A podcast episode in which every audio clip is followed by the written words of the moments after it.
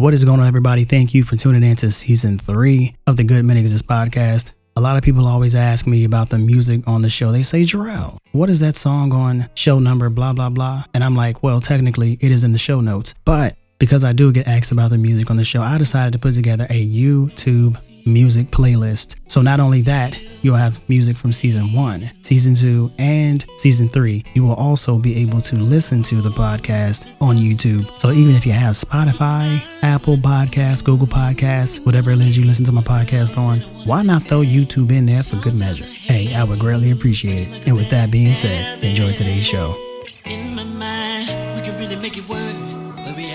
Reality shows it's just getting worse. It ain't fair. Complicated. Oh, complicated?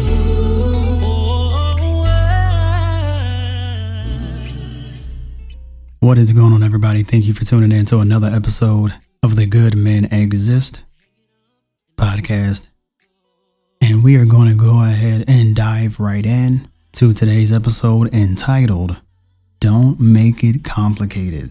And as usual, we're going to turn in your Merriam's to page 329. There you will find the word complicated. Just one definition I want to focus on today, and that is difficult to analyze, understand, or explain. And why does this matter? It essentially matters because many times we make shit more difficult than it needs to be. And the result of that is unhealthy relationships, being hurt, anger, embarrassment. It could span the entire gauntlet of emotions. But the point is, a lot of times, the reason it is complicated because of us and the other person. But you know, on my podcast, I always talk about self accountability, self awareness. Therefore, we're going to focus on us and then we'll get to the issues that we could experience from others. And while there could be multiple reasons that we make things complicated, I'm going to give you two of the main ones, at least in my opinion, because these two are what I think are the primary reasons. And the first one is simply we have traumas that we have not dealt with. And that's why I say it's all encompassing. And that is because trauma, it doesn't have to be the conscious trauma that we're aware of. It can be subconscious. It could be something that we even may think isn't that bad. But really, it's all in how we look at it and ultimately how it affects us. And the second reason is we don't have the maturity or emotional intelligence to be able to handle situations in a manner in which is actually productive to the relationship. And again, we're going to get into that and how that breaks down in the second part. But first, let's focus on the dramas, right? Imagine a world in which we lived in where we knew all of the answers, any problems we had, any questions that we may have pondered, no matter what it is, we on our own figure out a way to answer the question. And because we've done it this way, we are wildly successful in everything we do. So, question Do you live in that world? If you think you do, you're delusional. But if you know that you don't, then what are the measures that we take to help aid us, to help guide us, to help counsel us, to do our best to make great decisions? Not every decision is going to be perfect, but ensuring that we're taking the necessary steps to put the best option on the table and then move forward with that option. Many of the people of our culture, being African Americans, believe that therapy is something for the quote unquote white folk. Too often I come across people who say, oh, you know, I can't relate to a therapist. They don't know what I go through. I can figure it out on my own. That's what I have friends for, or that's what I go to church for. The reasons or excuses are endless. If we had the answer to every question, every issue, every trauma on our own, then it wouldn't be a profession. This isn't an industry that only has a hundred people in it. They have thousands of people who study the mind, who study the emotions, who study different outcomes, primarily because they actually want to help people. Some of them get into it for cultural reasons, some of them get into it for the money, but for those who get into it because they actually care about the outcome of people's lives, because they understand that we all go through things, and in going through those things, some of us are able to handle those better than others. So if there is someone here to help us and we have decent insurance to cover it, because I know they are quite expensive, but if it's something that we feel will overall benefit us in our lives, why not take the time to find someone that we feel comfortable with and that more importantly, we feel places us in positions to get the results that we're looking for. And then also holds us accountable for those decisions. So when we think about complicating a relationship due to traumas, subconscious or otherwise, we're making it more complicated. Now, this isn't to say that a therapist is going to 100% fix your problems immediately. Not at all. What I am saying is that a lot of times it's about maintenance, or more importantly, if we know that there's an issue, then us being proactive, not reactive. The longer we take to address a situation, the more we tend to hide ourselves from it, which is crazy because we know that we have that issue. Other people may know that we have that issue. It's one thing to put a smile on our faces and hide it from everyone else. It's another to sit in a room alone, sad, depressed, upset, hurt, and then try to pretend like it doesn't really matter. Like we'll just get over it. It's not that big a deal. Since when did not helping ourselves become the move? And it's these things that we don't deal with that we drag right along with us into a relationship that we say we want. We say we deserve happiness. We say we deserve the right man or woman. We say that we deserve a certain quality of life and happiness. But do we really?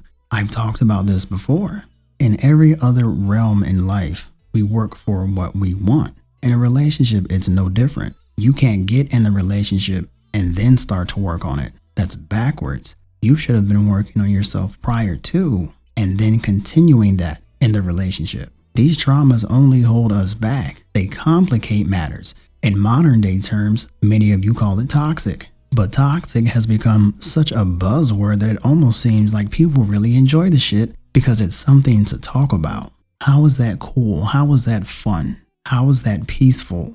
Because to me, me personally, now I may just be speaking for myself, but I don't have time for shit that makes my life more difficult. I don't have time for stuff that makes it more complicated. Who does? Who wants that? And if you do want that, or if that's what you're drawing to and that becomes a cycle for you, that's more reason to go talk to somebody about it professionally to pull you out of your cycle to eventually move you out of your own way. But we bring those traumas in relationships. And then here's where it really gets messed up.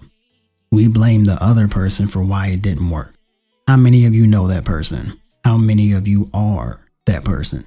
If you've left every single relationship you've been in that hasn't worked out, and your response is, they didn't do this, they didn't do that. If they just could have, what what did you take away from it? What did you learn? Because in everything, we should learn something. And the thing about it is, when we're in our own way, that's the easiest thing because we can't control what everyone else does. But what we can control is ourselves and how we react, how we handle different things.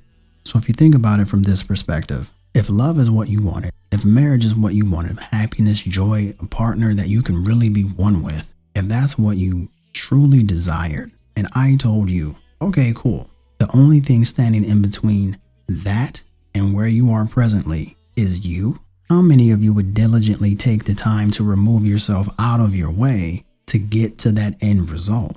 But you have to want it, just like anything else in this world. You have to work for it. And in many cases, you are the one that has to do the work. So now let's pivot to the other side of this, and that is not having the maturity or the emotional intelligence to be able to handle different situations. Now, this doesn't have to go back to toxic, this doesn't have to go back to trauma. A lot of times it goes back to being the bigger person. Because we've all been in situations in which someone has said something to us and we done had some shit in our back pocket that we've been waiting to pull out. Y'all know what I mean. Someone says something and you like, and that's why your weave crooked.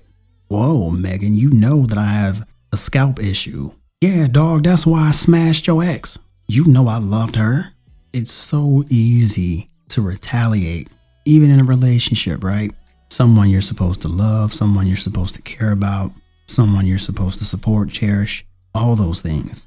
But in the heat of an argument, the gloves come off. Any and everything's on the table. If he talked to you a certain way, you can't just let him talk to you a certain way because he needs to know who the fuck I am. Oh no, she can't just say whatever to me. I demand respect. And if she doesn't, she gonna learn. There's a certain amount of emotional intelligence and maturity that go along with dealing with conflict within a relationship. I'm gonna tell you how you know you're in a good place. It's okay for your voice to raise a little bit and have different vocal inflections. It's okay to be a little bit more physically animated. But here's how you know if you're in a good place in your relationship. Just my opinion. It could be different for everyone else. But when you begin to have disagreements instead of arguments, that's how you know you're in a good place. With an argument, my main goal is to get my point across by any and all means necessary. And then don't tell me I'm wrong when I think I'm right. Oh no. Now you really done got me amped up, right?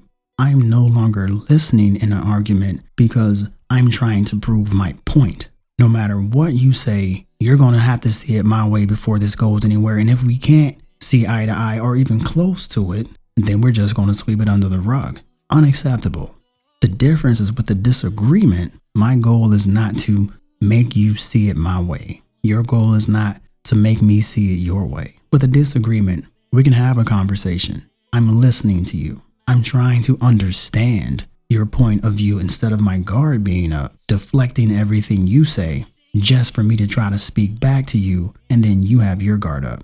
That's the quickest way to nowhere. And that's why I always make it a point to have a disagreement instead of an argument. There needs to be times where you talk and I listen actively. Don't just be saying, yeah, mm, okay, yep, mm.